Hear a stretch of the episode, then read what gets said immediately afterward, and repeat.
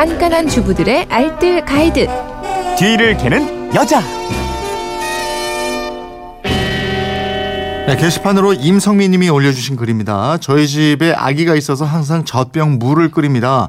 자주 사용하다 보니 포트 밑 이 검은색으로 조금씩 변해가면서 손이 잘 안 닦긴 하지만 손이 잘 안 닦이긴 하지만 최대한 수세미로 팍팍 닦아보려고 합니다. 포트 밑에 낀 물때 깨끗이 닦는 방법이 있나요? 알려주세요. 이러셨. 이거 닦기 어렵잖아요. 네, 그죠? 맞습니다. 예, 박지원 리포터가 해결해 줄 겁니다. 어서 오세요. 네. 어, 뭐 전기 포트는 진짜 물이 빨리 끓어서 참 편리하긴 한데요. 네. 구조상 설거지가 쉽지 않습니다. 요즘에는 뚜껑 열리는 포트도 많이 나왔던데요.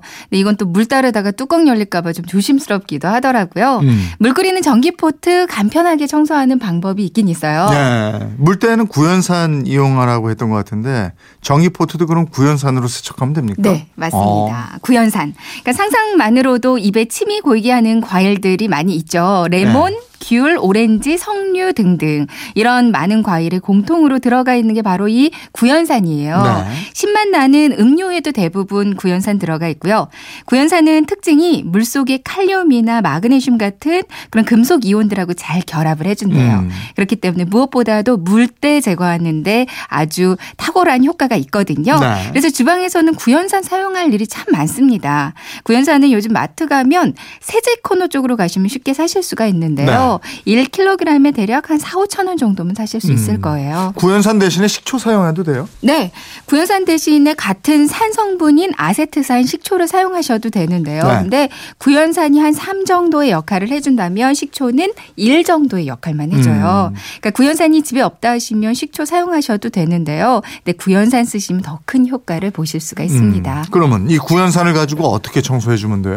먼저요 물을 그러니까 전기포트에 물을 max 표시 된 부분까지 가득 채워주세요. 네. 그리고 구연산을 한 스푼만 넣고요. 음. 전원을 켜고 물을 한번 그냥 팔팔 끓입니다. 네. 다 끓었으면 이대로 한 1, 20분 정도 그냥 두세요. 음. 그리고 물을 버리면 정말 물때 있던 게 신기하게 그 까만 물때 있잖아요. 네. 그게 싹 없어지거든요. 어. 끓였던 물은 좀 아까울 수 있으니까요. 버리면서 싱크대 청소 이걸로 한번 어. 해주시면 더 좋고요. 야 이거 뭐 구연산만 있으면 아주 간단하네요. 그냥 끓이면 되니까. 네, 맞아요. 그러니까 구연산 한 스푼 넣고 물 한 번 넣고 끓여라. 정말 간단한 방법인데요.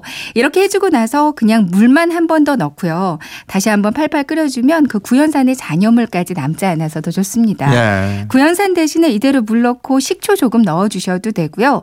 이렇게 세척은 보통 한 달에 한 번 정도만 해주시면 되는데요. 음. 근데 아기 분유 타느라고 전기포트 자주 사용하시는 분들 계시잖아요. 네. 더 자주 일주일에 한 번은 이렇게 세척해 주는 게 좋겠어요. 예. 그래도 물때가 안 없어진다. 이러면 다른 방법이 또 있다고요? 네.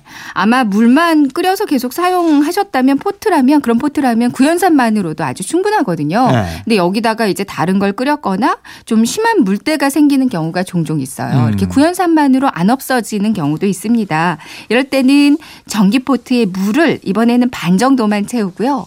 음. 어, 구연산을 한 스푼 넣고 이제 베이킹 소다도 한 스푼 넣어주세요. 네. 그러면 이제 부글부글 그 하얀 거품이 일면서 화학 반응이 일어나잖아요. 음. 5분 정도 그대로 뒀다가 거품이 다 사그라들면 고무장갑을 끼고요. 부드러운 수세미 이용해서 안을 한번 문질러 주세요. 네. 물을 버리고 다시 한번 깨끗한 물을 넣고 한 번 더 끓이면 그 찌든 물때도 깨끗하게 제거될 거예요. 어, 이렇게 한 다음에 세척해서 꼭 말려주라고요? 네.